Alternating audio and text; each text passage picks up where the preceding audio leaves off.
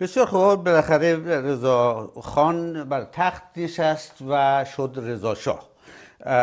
و خیلی زود هم شروع کرد به ایجاد تغییراتی در کشور که البته از زبان نخست وزیری شروع کرده بود تا حدودی ولی خب سرعت بیشتری به خودش داد در این زمینه.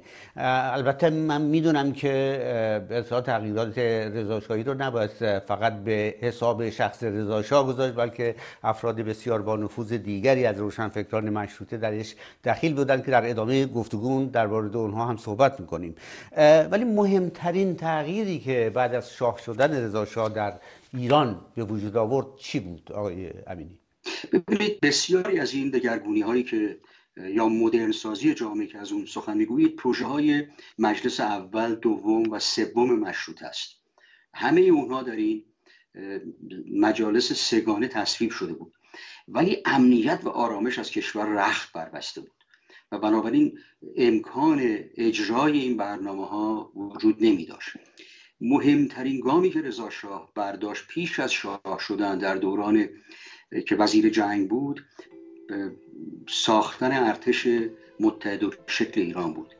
و این ساختن ارتش متحد و شکل ایران ارتش یک پارچه ایران از نیروی ژاندارمری و قزاق در واحد و سرکوب برخی از شورش هایی که در گوش و کنار ایران بود از جمله در خوزستان در آذربایجان به ویژه اسماعیل ها سینکو یا در بخش های دیگر ایران زمینه رو برای این اجرای این برنامه های مدرن ساز ایران آغاز کرد.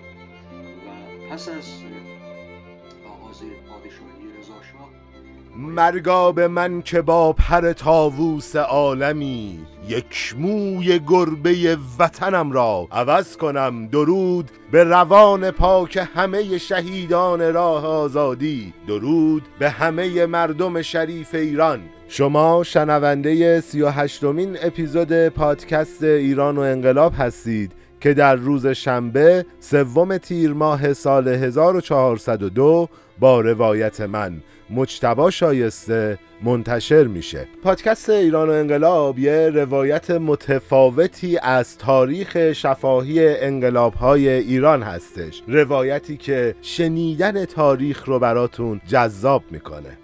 من یه نکته رو بگم. قبل از اینکه وارد اپیزود شیم ما یه رویدادی رو توی مرداد ماه در پیش رو داریم. خواهش می‌کنم که حتما آخر پادکست با همون همراه باشید و توی این رویداد همراه ما باشید. اما توی فصل اول پادکست ایران و انقلاب ما به بررسی انقلاب مشروطه پرداختیم. توی اپیزود 25 و 26 خلاصه از فصل اول رو برای شما روایت کردیم و از اپیزود 27 به بعد به وقایع بعد از انقلاب مشروطه پرداختیم و می‌خوایم ببینیم که توی سطح جامعه چه اتفاقاتی میفته که ما به انقلاب سال 57 جمهوری اسلامی می‌رسیم.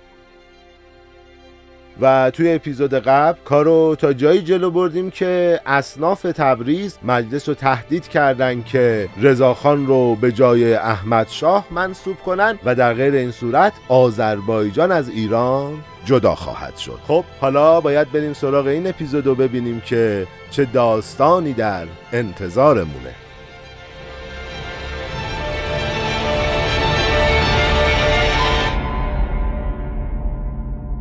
خب توی اپیزود قبل داستانو تا جایی جلو بردیم که فهمیدیم رضاخان بعد از اینکه ائتلافش با مجلس شکست می‌خوره و طرح جمهوری خواهیش هم با اعتراضات زیادی از عامه مردم روبرو شد میاد سبک بازی خودش رو عوض می‌کنه و تلاش می‌کنه که با فشارهای مختلف خودش رو به جای احمد شاه قاجار به رأس حاکمیت برسونه. اما توی این قسمت قرار یه بخش کوتاهی از اتفاقاتی که تا به سلطنت رسیدن رضاخان باقی مونده بود رو تعریف کنیم و در ادامه به دوران سلطنت رضاشاه از سال 1304 تا 1320 بپردازیم. بریم ببینیم که ادامه ماجرا از چه قراره. کتاب میگه که توی پاییز 1304 اعتلاف بین رضاخان و نماینده های محافظ کار به اوج خودش می‌رسه. حزب تجدد با حمایت تقریبا همه نماینده های حزب اصلاح طلب طرحی مبنی بر خلع قاجار از سلطنت و واگذاری دولت به رضا پهلوی تا زمان تشکیل مجلس مؤسسان رو پیشنهاد می‌کنه. این پیشنهاد با 80 رأی موافق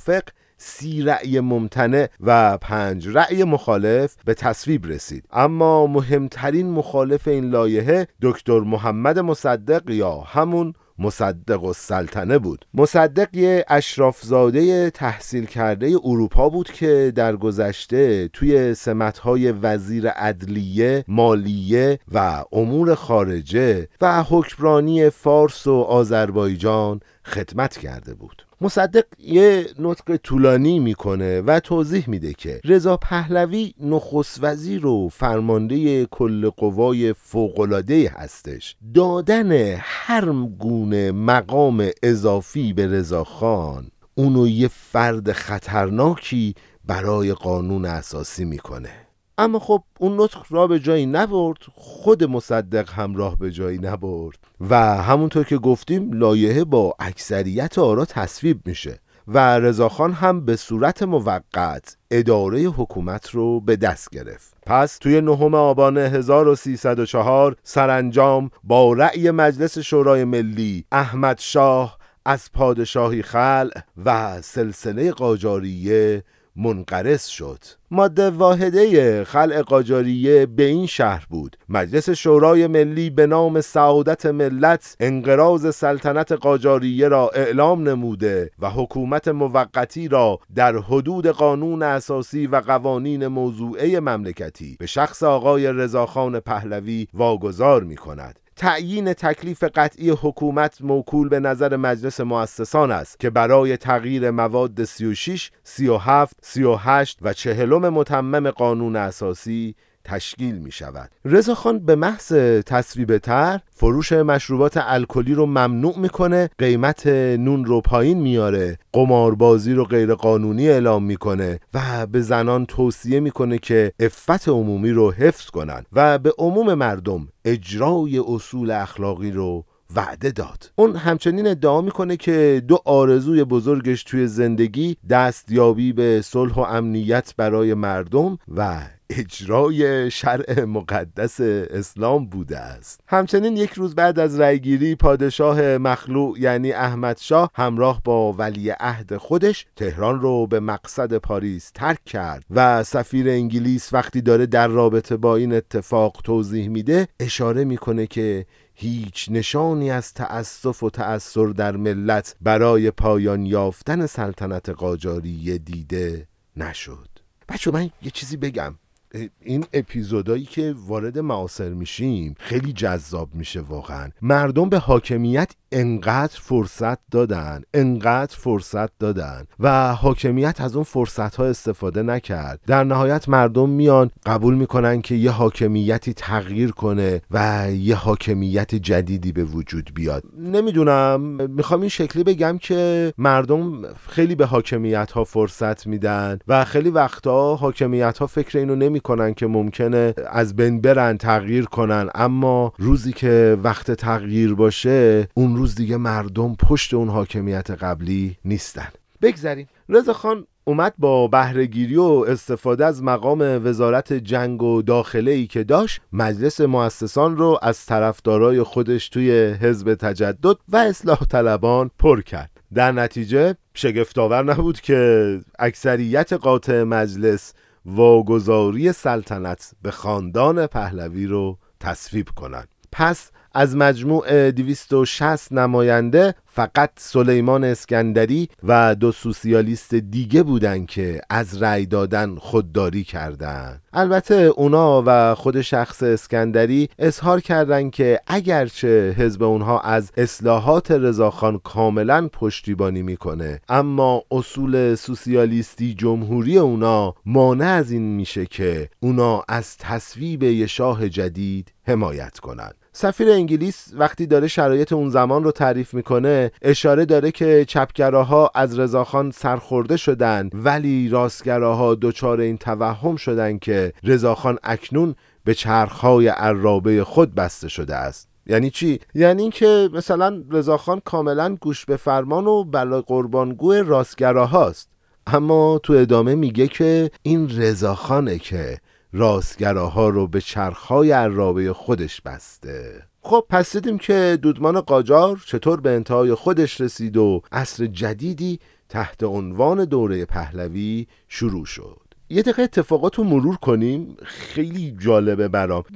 رضاخان اول اومد یه سری کارا رو بکنه. نشد. مردم جلوش وایستادن و خب اون داستان جمهوریت و اینها به بنبست خورد. بعد رضاخان اومد یه فشار زیادی روی مجلس گذاشت. گفت آقا یک سلطنت رو از احمد شاه بگیرید. یادتونه تو اپیزود قبلی هم گفتیم قرار شد که دیگه کسی از احمد شاه و قاجار حمایت نکنه. در صورتی که رضاخان توی اون برهه تو اپیزود قبلم گفتیم گفت که آقا قاجاریه بود که ما رو از دست بولشویک ها نجات داد. این آدم چقدر قشنگ بازی کرد. میاد چیکار می‌کنه؟ میاد. به این مجلس میگه که آقا از دست این قاجارها بگیرید. من نمی‌خوام اصلا پادشاه شم. بیاید یه کاری کنیم. بیایم متممای قانون اساسی رو اصلاح کنیم. بعد میاد چیکار می‌کنه؟ مجلس مؤسسان رو از طرفدارای خودش پر می‌کنه و خودش میشه پادشاه ایران. رضاخان روزی که اومد پادشاه ایران شه نگفت من می‌خوام پادشاه ایران شم. بچه خیلی این فرد باهوشه. خیلی این فرد حساب شده عمل کرده و واقعا از این نظر قابل احترامه. خب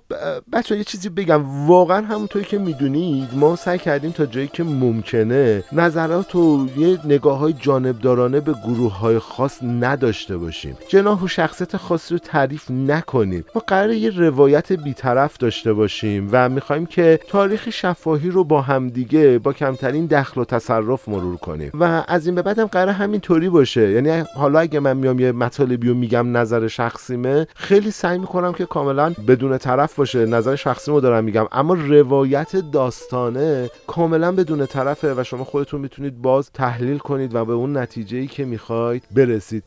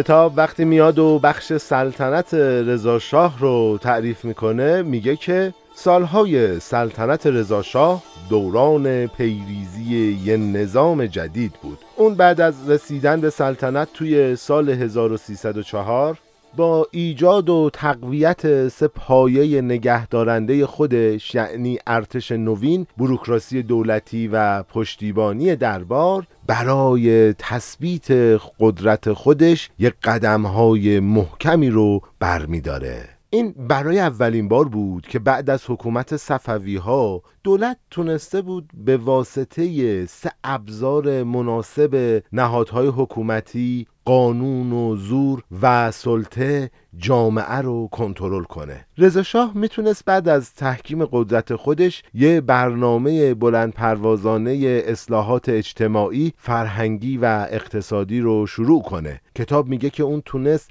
بیشتر نوآوری هایی که تو صده های گذشته اصلاحگرایی مثل شاهزاده عباس میرزا امیر کبیر، سپه سالار، ملکم خان و دموکرات های انقلاب مشروطه پیشنهاد داده بودن و عملی نشده بود رو به سرانجام برسونه. در واقع رضا شاه تا سال 1320 یه نظام جدیدی رو ساخته بود که فقط اشغال کشور توسط شوروی و انگلیس باعث کنارگیری اجباری اون شد.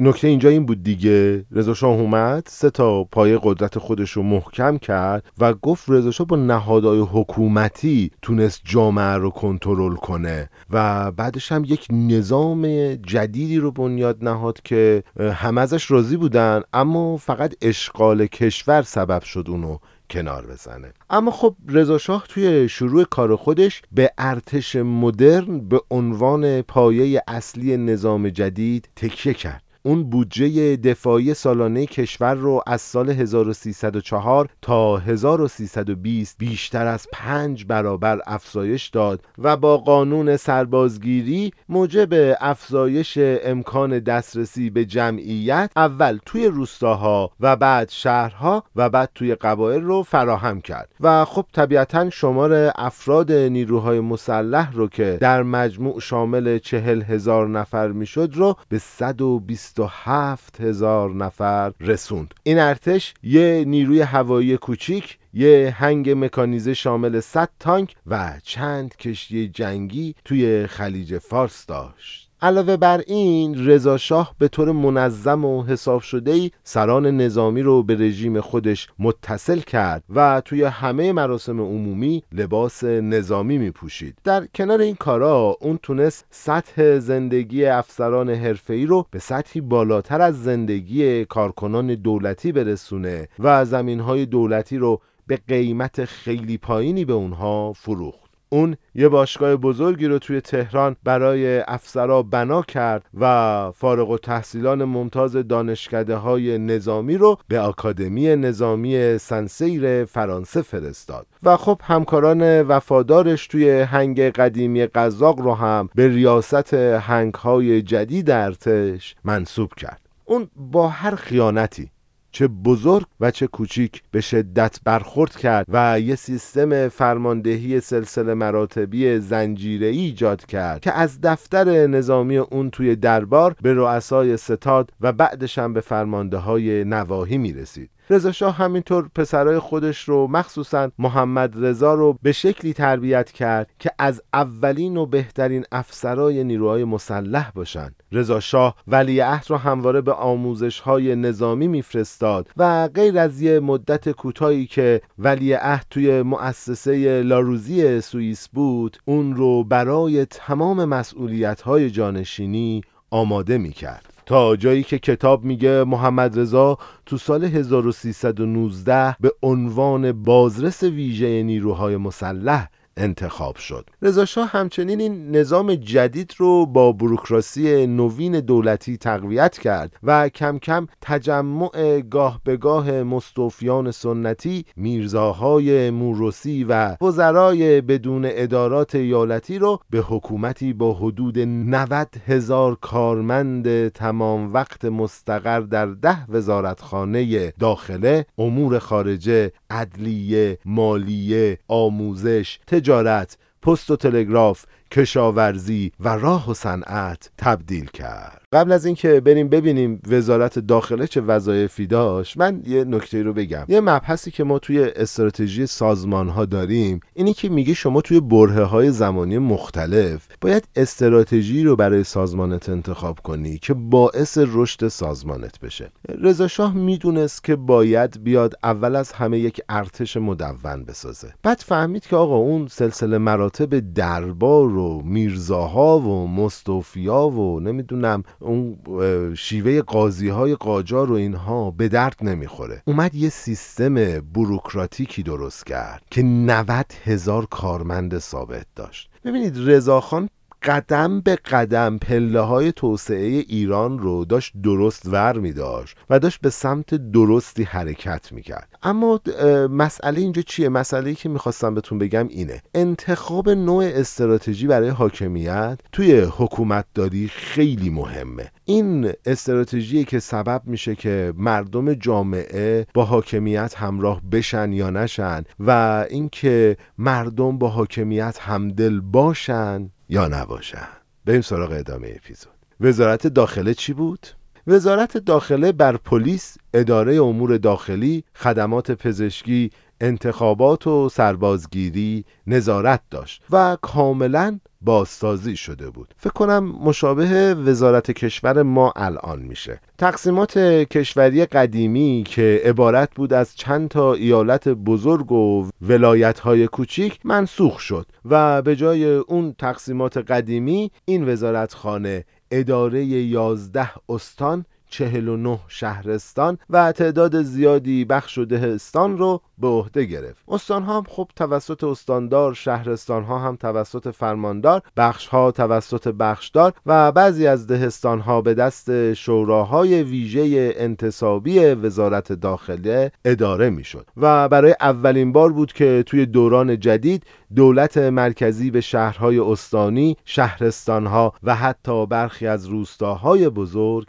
دسترسی پیدا می کرد. خب بچه دوباره من یه توضیح دارم. تو این اپیزود خیلی توضیحاتمون زیاده. هنوز اون ساختار که رضا شاه توی وزارت داخله چیده توی وزارت کشور وجود داره. ما فرمانداری ویژه داریم. همچنان فرماندار بخشدار اینها استاندار هنوز وجود داره. پس یه سیستمی پایه‌گذاری شد که هنوز داره ازش استفاده میشه. حالا احتمالا اصلاحاتی شده و تغییراتی هم داشته. من جزئیاتش رو نمی‌دونم. ولی اون چیزی که الان خوندیم یعنی اینکه از اون سیستم هنوز داره استفاده میشه. نکته دوم رضاشاه قدم بعدیش برای تثبیت حکومت رو اینجوری ورداشت. اومد ایالت ها رو منحل کرد. چرا؟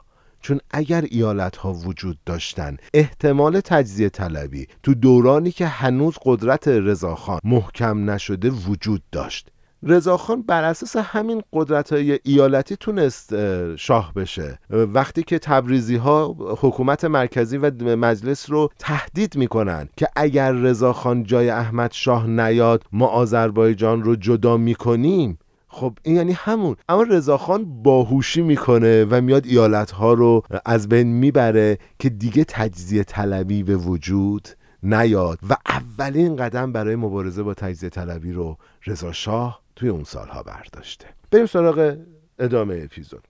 بچه واقعا من الان نمی‌خوام بگم که رضا شاه خوبه یا بده ها. ما داریم تاریخ رو بدون طرف روایت می‌کنیم و این تحلیل ها از توی متن در میاد. نویسندمون اینجوری ادامه داده که قطعه سوم این پازل پشتیبانی دربار و پایه سوم این نظام جدید به حساب می اومد رضا شاه فرزند یه زمینداری کوچیک و سرهنگی که توی سال 1300 با یه حقوق خیلی کم زندگی می‌کرد در زمان سلطنتش طبق گفته کتاب چنان ثروتی جمع کرده بود که به ثروتمندترین مرد ایران تبدیل شد. آبراهامیان میگه توی کتابی که اخیرا توی غرب منتشر شده و به هر حال پر از تعصب و جانبداریه اومده که رضا شاه تو زمان کنارگیری از سلطنت سرمایه‌ای در حدود سه میلیون پوند و بیشتر از سه میلیون اکر زمین از خودش به ارث گذاشت. بچه اکر چیه؟ اکر در واقع یک واحد اندازهگیری زمینه. بهش میگن جریب فرنگی. مساحت مستطیل 66 در 660 پا میشه یک جریب فرنگی یا یک اکر یا اکری. در واقع اکریه. یه خورده توضیح دادنش سخته. اینکه معادلش به هکتار چقدر و فلان و اینا لطفا برید توی ویکیپدیا نگاه کنید و خودتون محاسبه کنید. بریم ادامه اپیزود. این زمین ها توی استان حاصلخیز مازندران واقع شده بود و از طریق مصادره مستقیم فروش های اجباری و طرح ادعاهای مشکوک مبنی بر اینکه زمین ها به املاک سلطنتی تعلق داره و خب این موضوع تو صده گذشته هم مرسوم نبوده به دست اومده بود. سفارت انگلیس گزارش میده که شاه با علاقه شدیدی که به ثروت اندوزی داشت زمین یه زمیندار بزرگ رو به بهونه توطعه علیه دولت مصادره می‌کرد. روستاهای یه آدم دیگه رو به دلیل بیتوجهی به منافع ملی ضبط و با منحرف کردن آبهای کشاورزی خیلی از روستایی ها رو ورشکسته می‌کرد. این ثروت هزینه تأسیس هتل‌ها، کازینوها کاخها، شرکتها، مؤسسات خیریه و بنگاه های سلطنتی رو تأمین و به افزایش مشاغل، حقوق، مستمری ها و جیرخاری های درباری انجامید. خب به این ترتیب دربار به مجتمع نظامی زمینداری ثروتمندی تبدیل شد که برای افراد مشتاق خدمت به خاندان پهلوی یه مقام ها و مساعدت های سودآور و آینده روشن و فراهم می اما رضاخشاه میخواستش که با استفاده از ارتش و بروکراسی و پشتیبانی دربار توی حوزه های دیگه هم دخالت کنه و حالا به نظرتون رضاشاه می‌خواست چه کارایی کنه؟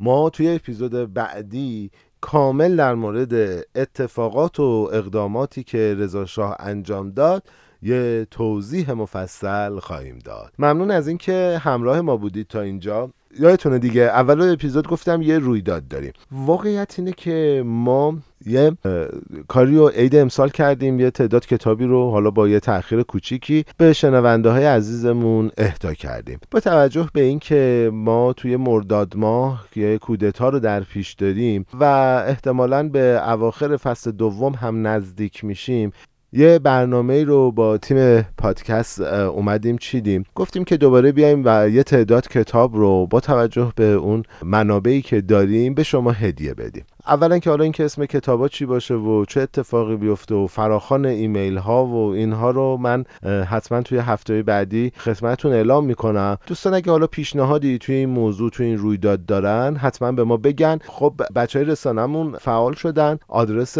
کانال تلگراممون هم at sign HMPC underline ایران و انقلاب هست. توی توضیحات لینکش هست. آدرس صفحه توییترمون at sign ایران و انقلاب هست اون هم آدرسش توی توضیحات هست. اونجا با ما ارتباط داشته باشید. می‌تونید ایمیل بزنید رپتاکو و توی این مسیر همراه ما باشید. نکته بعدی که وجود داره اینه که ارزش تاریخ شفاهی خیلی بیشتر از نظر شخصی منه. من هیچ موقع نمی‌خوام ارزش این کار رو با آوردن نظرهای شخصی خودم زیر سوال ببرم و یه کاری کنم که اگر ده سال دیگه این فایل صوتی شنیده شد بگن این آدم جانبدارانه داشته تاریخ رو روایت می‌کرده. تیم نویسنده ما داره منابع مختلفی رو مطالعه می‌کنه و با سختی متن رو میرسونه که ما بدون هیچ جانبداری یک تاریخ شفاهی رو برای شما روایت کنیم. من از شما خواهش می‌کنم که همینطور که تا امروز ما رو حمایت کردید به حمایت هاتون ادامه بدید. واقعیتش اینه که انقدر حملات شدید شده به زیر ساختای ما واقعا دیگه یه جاهای کار از دستمون در میره. حمله کردن چیزی رو درست نمی‌کنه. من از همتون سپاسگزارم. از اونایی که ما رو معرفی می‌کنن به دوستشون از اونایی که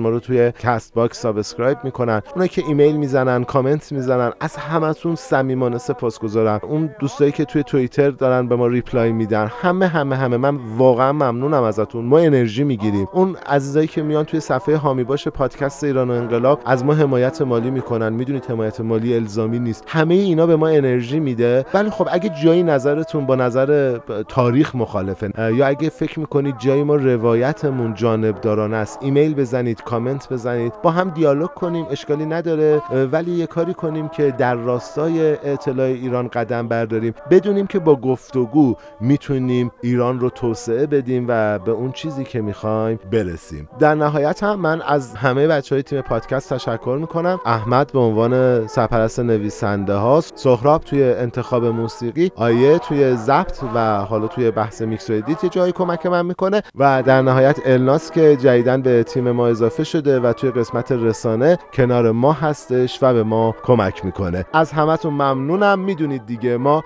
پادکست ایران انقلاب تولید می‌کنیم برای عزت اقتدار و افتخار میهنم ایران. هنوز با همه دردم امید درمان است که آخری بود آخر شبان یلدارا سنگ کوه دور راهر است خاک دشتت بهتر از سر است. مهرت از دل کی برون کنم؟ برگو بی مهر تو چون کنم؟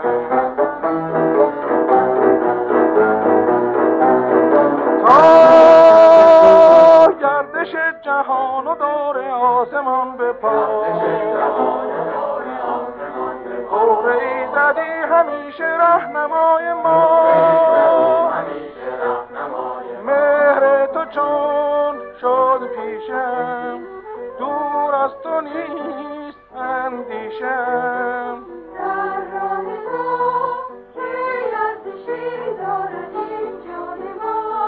پاینده با خاک ایران ما.